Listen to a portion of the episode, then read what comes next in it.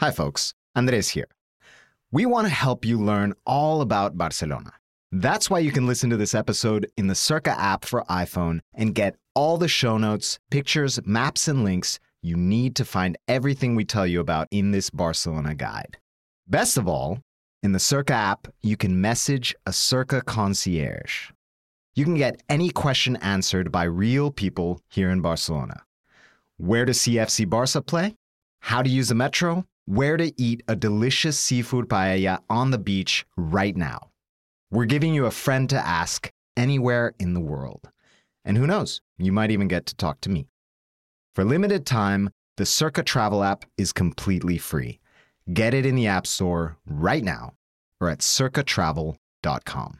Worried about letting someone else pick out the perfect avocado for your perfect Impress Them on the Third Date guacamole? Good thing Instacart shoppers are as picky as you are. They find ripe avocados like it's their guac on the line. They are milk expiration date detectives. They bag eggs like the 12 precious pieces of cargo they are. So let Instacart shoppers overthink your groceries so that you can overthink what you'll wear on that third date. Download the Instacart app today to get free delivery on your first three orders while supplies last. Minimum $10 per order. Additional terms apply.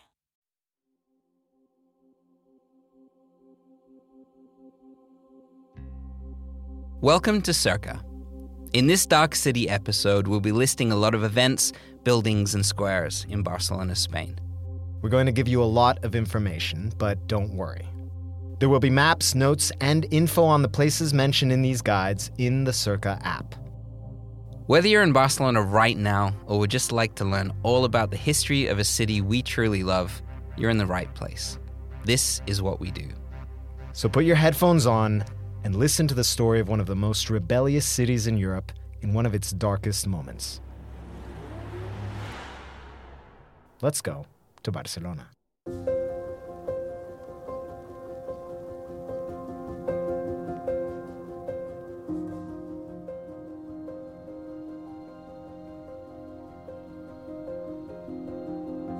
Cerca. Love the world you live in, and we'll help you explore it. Standing on Las Ramblas, Barcelona's wide central walking street, filled with flower stalls and travelers, the sounds of slow traffic, and so many languages.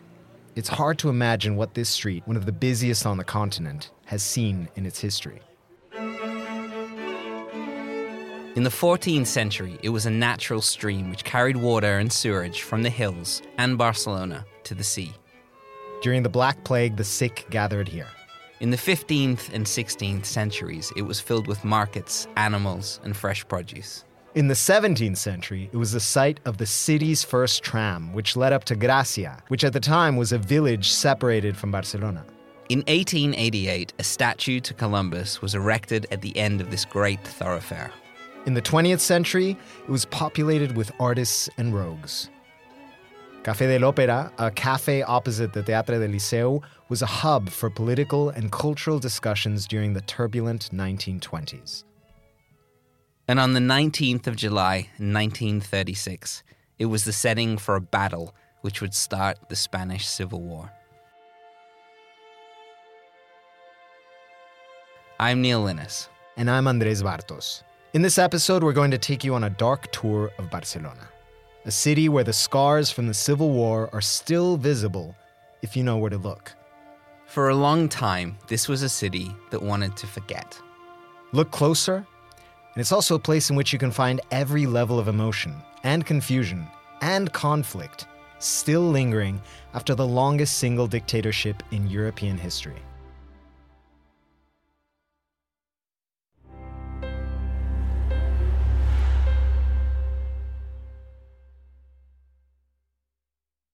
The lead up to the Spanish Civil War.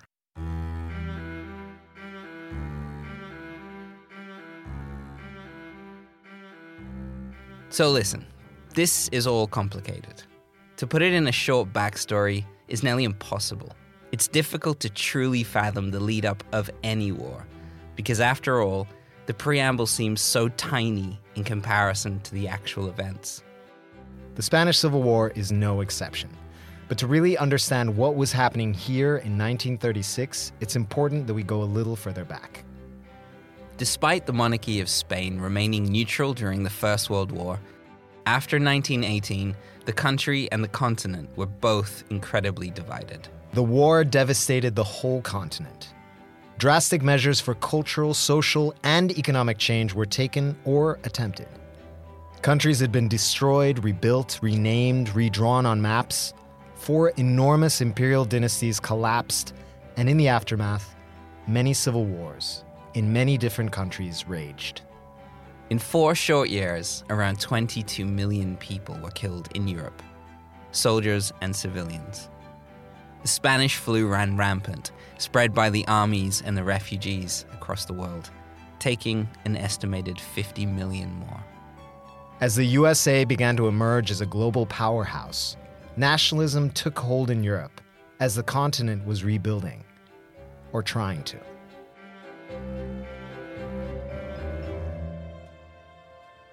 By the 1920s, the dream of this rebuilding, or restoration, as they called it, seemed a joke to many Spaniards. Politics were a disaster, with power changing hands in the blink of an eye. There were labor wars and terrorism. By 1923, Spain was already under the control of a dictator, Miguel Primo de Rivera. He was a man who really didn't believe in politics or in politicians for that matter. In an attempt to cover the country's debts at the time, he first raised taxes and then took out huge public loans, which drove up inflation. He was forced to resign in 1930 after a disastrous time for the nation.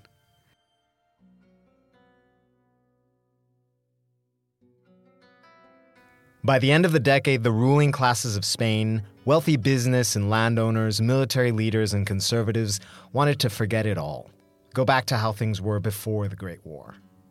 They butted heads with leftists seeking social change, workers, unions, and educated average earners. In 1931, the King of Spain, Alfonso XIII, the man who had appointed and approved Rivera, felt the friction in his kingdom and finally allowed an election. The people of every municipality in the country voted to form a new republic. The king fled to Rome without abdicating. Less than two years later, cracks within Spanish society were becoming fractures.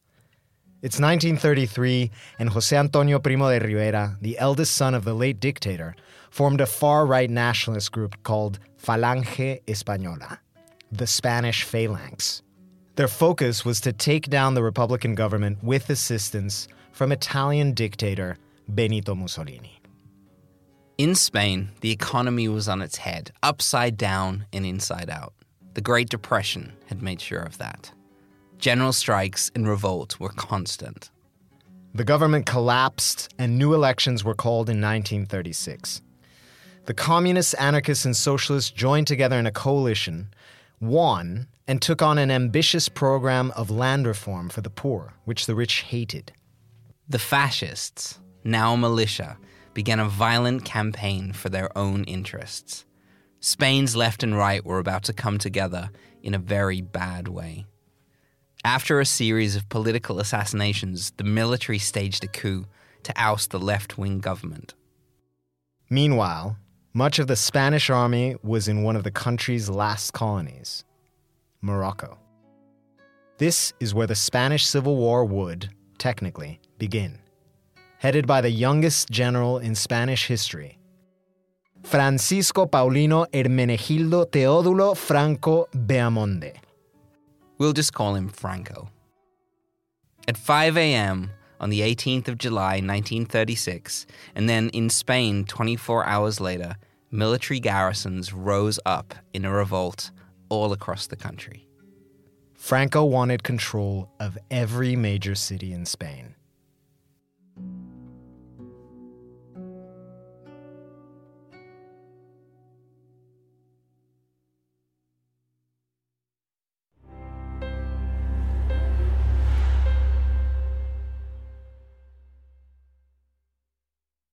The coup in Barcelona. The center point of Barcelona is Plaza Catalunya. It sits atop of Las Ramblas. These days, it's a meeting place filled with thousands of pigeons and dotted with fountains, surrounded by big department stores. It's a center for many of the city's most famous streets.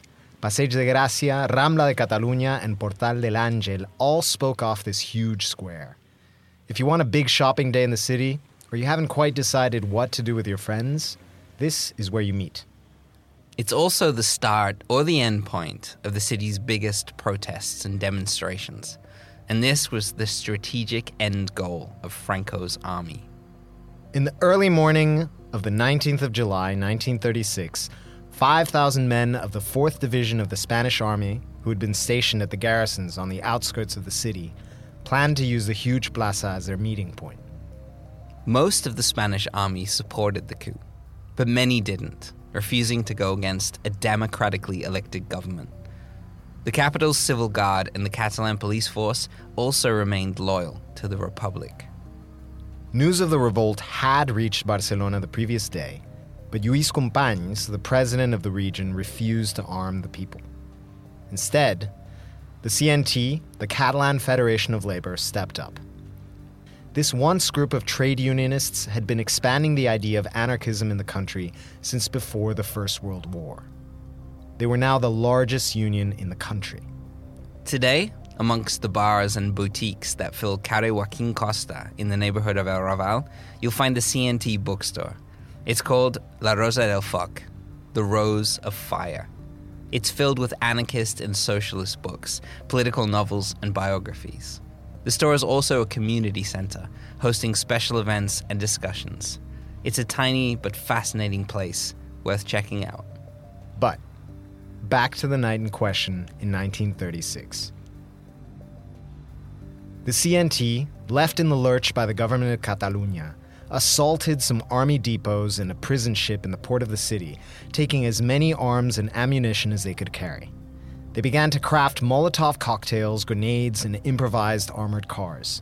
They also ransacked the armories of the city, and over the course of the evening, those loyalists opposed to Franco's coup had armed all of the people they could.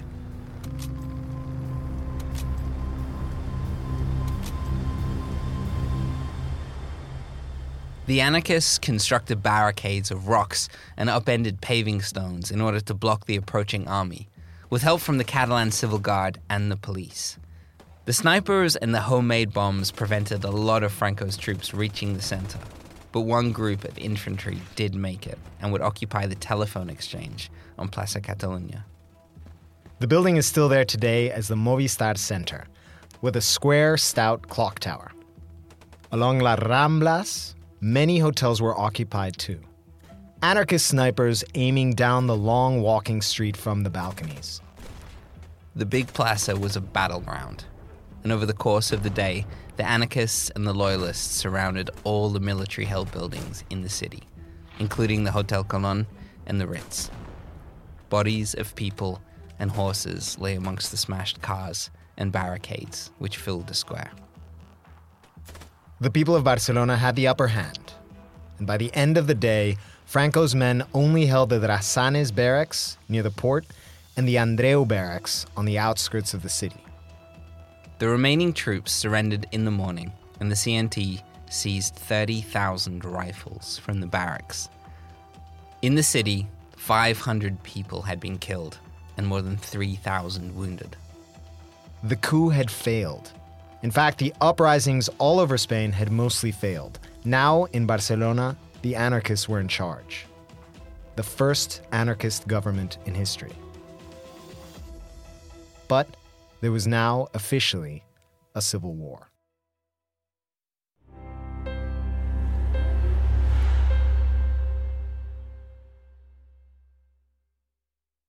Orwell in Barcelona.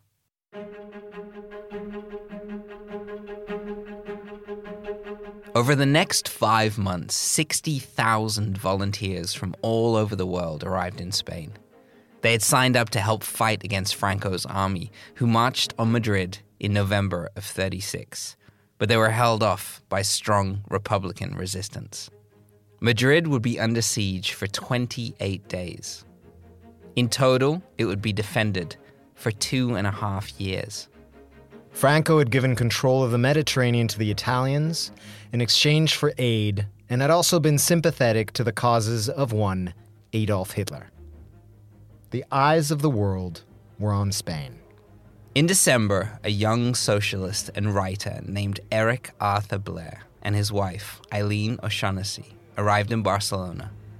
Blair had contacted the head of the British communists, saying he wished to take up arms against Franco's nationalist army. Despite being called a fool by his friends, he and his wife checked into the Hotel Continental at the top of Las Ramblas, which is still a beautiful, ornate, and relatively cheap place to stay. Blair wrote, It was the first time I had ever been in a town where the working class was in the saddle. Practically every building of any size had been seized by the workers and was draped with red flags, or with the red and black flag of the anarchists. Eric Arthur Blair was remarkably tall, six foot and three inches. He was awkward, bookish. He didn't look like a soldier, but he would fight with the POUM, that's P O U M, a communist political party, rifle in hand. On the 3rd of May 1937, a five day fight between different Republican groups, communists, socialists, and anarchists, resulted in a bloody skirmish in the streets of Barcelona. Eric Blair would be caught up in the fight, and only a few days later, his voluntary service was ended when he was shot in the neck, fighting in Aragon, west of Catalunya. Some say his height, almost a head and a half taller than the average Spanish soldier, might have saved his life. Narrowly surviving his injury, he returned to the Hotel Continental to recover and started to write notes for his book, Homage to Catalunya, under his pen name, George Orwell. To this day, Orwell's book on the war is the first book on the Spanish Civil War most history buffs ever read. Just off Las Ramblas, behind the beautiful Plaza Real, you'll find Plaza George Orwell.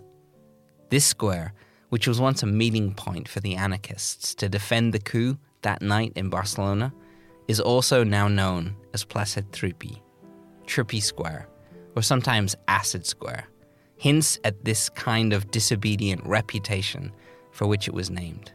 So, in 1996, it was named after the writer, but it remained a place for the youth to get into trouble. So much trouble, in fact, that ironically in 2001, it became the first place in the city that Big Brother began watching when the first CCTV cameras were installed. It's calmed down a lot since then, and now has a kids' playground, a handful of tapas bars and terraces, some tattoo parlors, and a punk hair salon. In the center sits a surrealist sculpture by Leandre Cristofol, which most people just call the Trippy. Orwell's time recuperating in the hotel on Las Ramblas also doubled for him and his wife as a safe house. The POUM with whom Orwell was closely tied were not exactly in good favor with Franco, and Orwell and Eileen fled to England. Orwell would, of course, go on to pen Animal Farm and 1984, two of the greatest anti establishment novels ever written. But his mark on Barcelona, or should that be Barcelona's mark on him, certainly steered his political stances for the rest of his life, and formed a life experience which in turn informed the revolutionary ideas of two of the most seminal modern classics in literature. If you want to learn more about Orwell and much more about Catalonia in the Civil War, we can highly recommend our good friend Nick Lloyd's excellent Civil War tour. We'll put a link for you in the notes.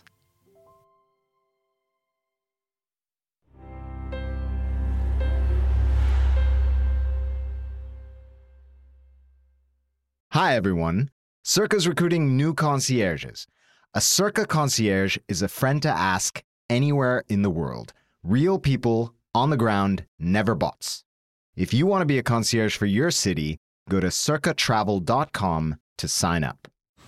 Man, that sunset is gorgeous. Grill, patio, sunset. Hard to get better than that. Unless you're browsing Carvana's inventory while you soak it all in. Oh, burger time. So sit back, get comfortable. Carvana's got thousands of cars under $20,000 just waiting for you. I could stay here forever. Carvana, where car buying meets comfort meets convenience. Download the app or visit Carvana.com today. The bombing of Barcelona. The Civil War was gathering steam around the country, but having still failed to take the capitals of Madrid and Barcelona, Franco once again looked to Italy. His frequent calls to sympathetic Italian dictator Benito Mussolini helped conceive of a new kind of terrorism.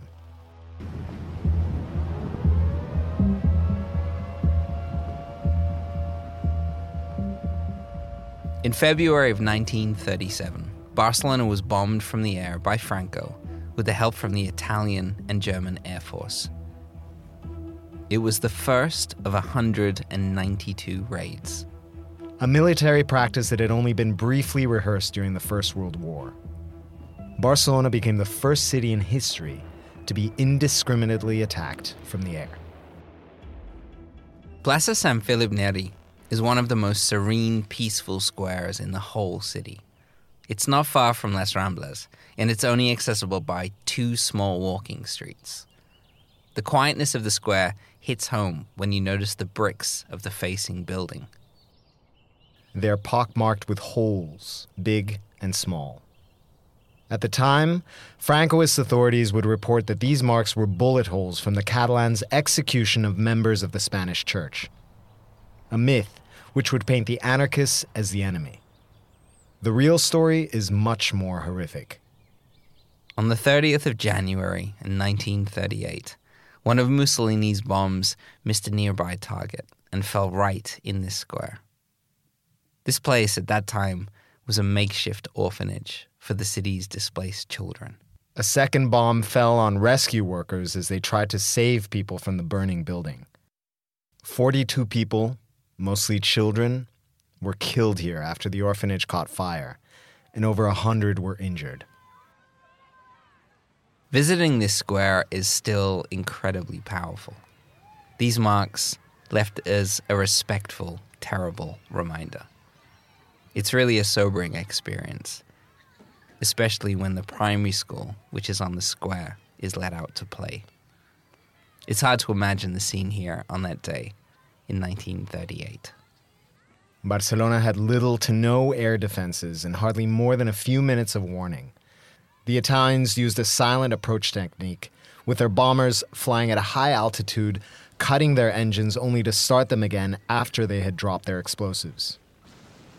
The attacks were so consistent that it was difficult to know if the air raid sirens were calling the beginning or the end of a warning. The Passive Defense Board enlisted working class men and women to build bunkers and air raid shelters all over the city, more than a thousand of them. First in metro stations, and then later right into the city's mountainsides and under main squares. Years later, during the Second World War, Winston Churchill and the British intelligence service would hire the Catalan engineer Ramon Perera, who designed many of the air raid shelters in Barcelona to help during the Blitz of London. Some of these bunkers in Barcelona are still open to visit, and they're fascinating glimpses into the conditions of life during wartime. In Poble Sec, head to Refugi 307. You can be guided through 400 meters of pitch black narrow tunnels, rooms, and spaces by some excellent, knowledgeable guides. It's open Monday to Saturday and costs about 5 euros. We recommend booking in advance. To see another piece of the city's dark history firsthand, head to the Turó de la Rovira heritage space. The remains of a small anti aircraft battery that defended Barcelona from the constant airstrikes. Locals refer to this place as the Bunkers of Carmel. It's often been cited as one of the city's best kept secrets because, darkness or dark tourism aside, it has the best view of Barcelona at 272 meters above the city. The secret is out. Avoid the weekends and the holidays, head there really early in the morning, and take in one of the most mind blowing sunrises of your life. But think about it with this context. From up here, the place where you're sitting, back in 1938, you would have seen the city on fire.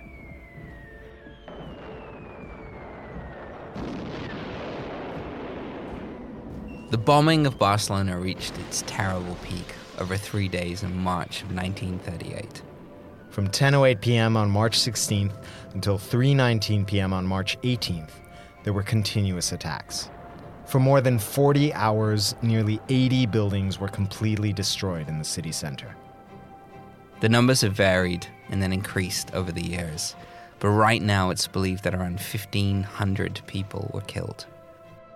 More than 2,000 were injured by 44 tons of bombs from German and Italian planes with Spanish markings.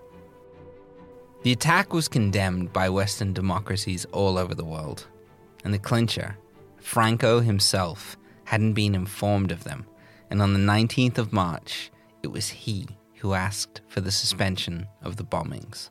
Nevertheless, his war raged on. And eventually, a near beaten Republican army saw its last hope of victory disappear. Francoist troops entered and took Barcelona in January 1939. And by February, it had fallen. Madrid would fall one month later. The war lasted two years and 254 days. Franco's dictatorship would last 36 years.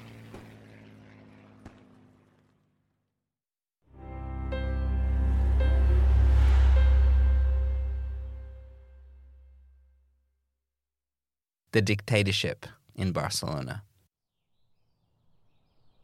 In October of 1940, at the castle on the green hill of Montjuic, which sits to the south of the city, Cataluña's president Lluís Companys was led into the moat barefoot and put in front of a firing squad. He refused to wear a blindfold. His last words were, For Catalunya.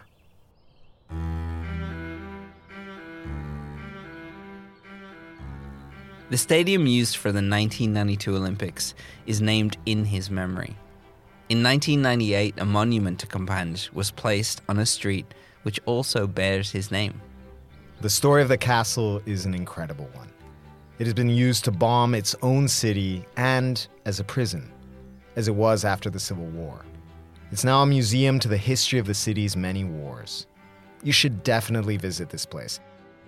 The darkness of what has happened inside these castle walls is juxtaposed with incredible views of the city and the port and some beautiful parks. It's around 5 euros to enter, or, insider tip, free on Sunday afternoons after 3 p.m. As always, we'll have a link to purchase tickets in the notes. As the Second World War began, Spain was still repairing the damage of their civil war.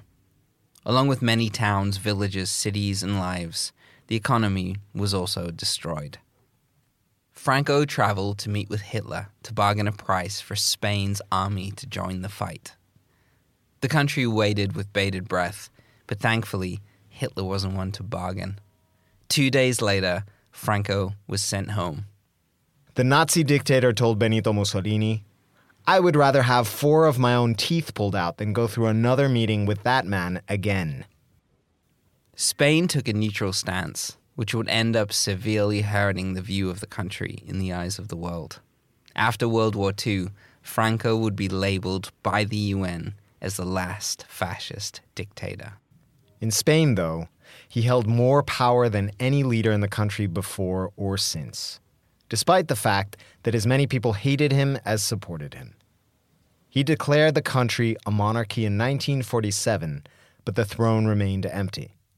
He appointed no king and instead took up the title of regent for life. The country's prison population was 233,000. The cells crammed with political captives. Franco would execute or starve most of them before the 1950s though official records claim only 35,000 were killed. In Barcelona, a lot changed.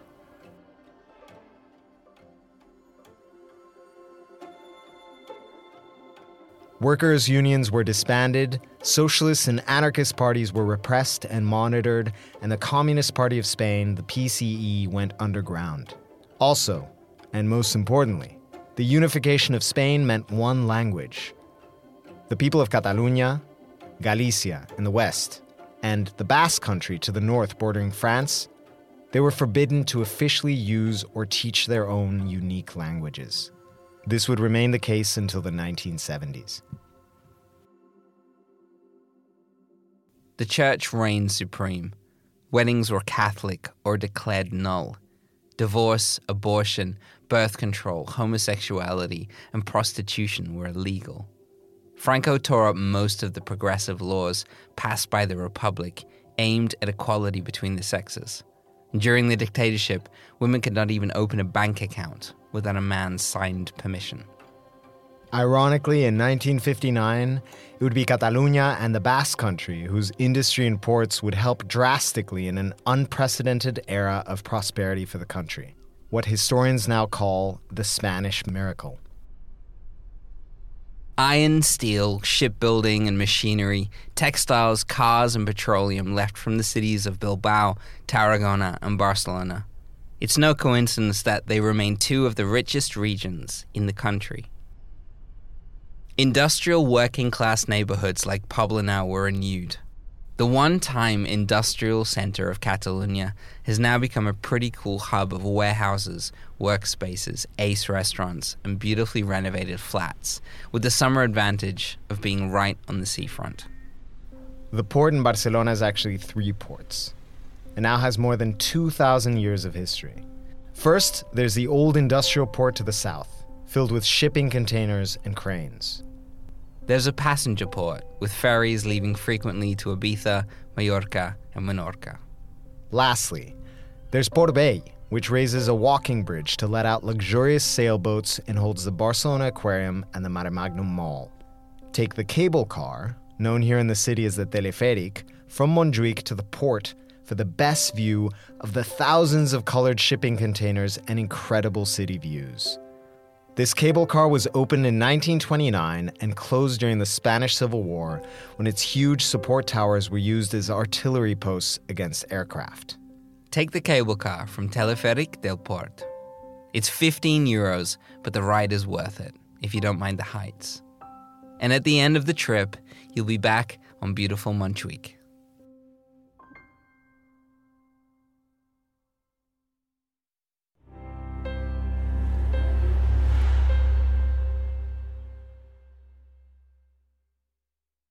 The death of Franco.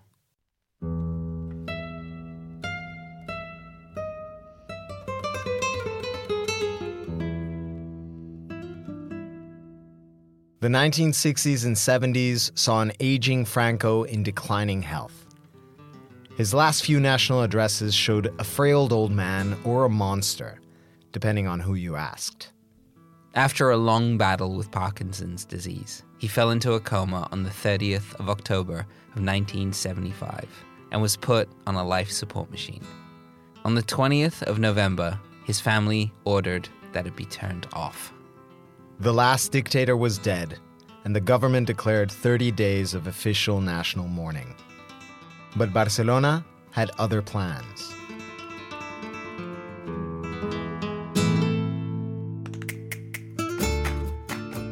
After three and a half decades of repression, Spain was finally ready for the counterculture movement that had been bubbling away in Europe and the US for nearly 10 years to arrive with a bang. We've been told that when news of Franco's death hit the streets of Barcelona, there was silence. But the silence only amplified the thousands of champagne bottles being opened, along with stifled cheers, as a patrolling Spanish civil guard listened in. Barcelona and Catalunya wanted only to look forward and strive forward. In 77, the Catalan government was restored. The Spanish constitution was rewritten in 78 to recognize autonomous regions of the country, including Catalonia. Catalan television channels were created. Songs were sung, films were made. There was an explosion of creativity and art throughout the country in all regional languages. Most of the world called the period after the death of Franco the democratic transition, but here it was just called El Destape. The undressing, the rediscovery. Wild, trashy pop music, bright and raunchy films with no censorship laws to stop nudity, profanity, or anything else saw a series of exuberant, colorful outpourings of every kind of cheeky filth. Spain reached out to the world, and the world started rediscovering Spain. The 80s saw tourism in the south of the country at an all time high, but for Barcelona, the 1992 Olympic Games drew the world to the city. Economic ups and downs aside, tourism has been this city's bread and butter since. It's been a little bit of a rocky relationship, but there is no real ill will towards visitors. Most Catalans have way too much respect for that. But it is worth noting as a traveler that if you're talking to anyone over a certain age, they may remember living under one of the longest dictatorships in European history and they take pride in living in this bastion of resistance to the end. Spain has undergone incredible changes since 1975. From being a super conservative state to a secular one, from being completely sexually repressed to becoming one of the first European countries to legalize same sex marriage. And the talk of independence from Spain is a constant and ongoing conversation. It reached a boiling point in 2017 when a referendum for Catalan independence was deemed illegal by the Spanish Constitutional Court. Thousands of civil guard hit the streets and used violent force to stop people voting. For many older people in the city, the images broadcast were a harsh flashback to a time most people would rather forget.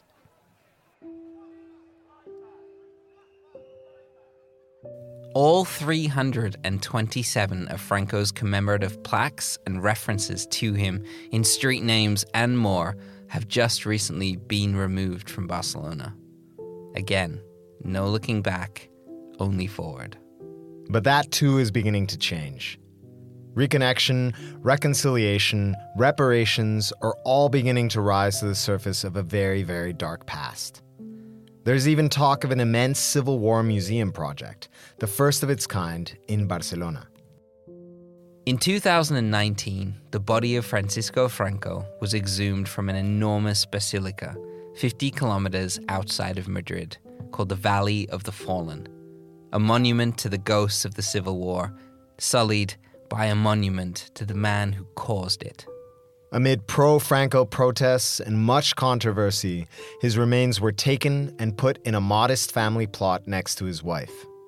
The current Prime Minister of Spain, Pedro Sanchez, said on national television Modern Spain is the product of forgiving, but it cannot become the product of forgetting.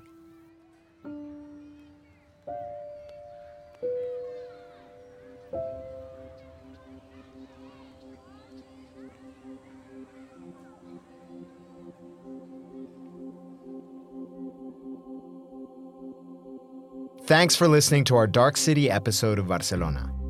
Remember to check out the other episodes in this guide for deeper dives into Barcelona, including its architecture, its food, and navigating the city with kids. Whether you're heading to Barcelona right now, sometime in the near future, or would just like to learn all about a place we truly love, you'll get instant access to the full guide, plus new episodes on a regular basis when you subscribe to Cerca.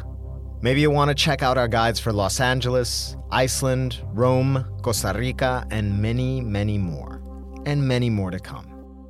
For access to everything that comes along with a Cerca subscription, be sure to download the Cerca app.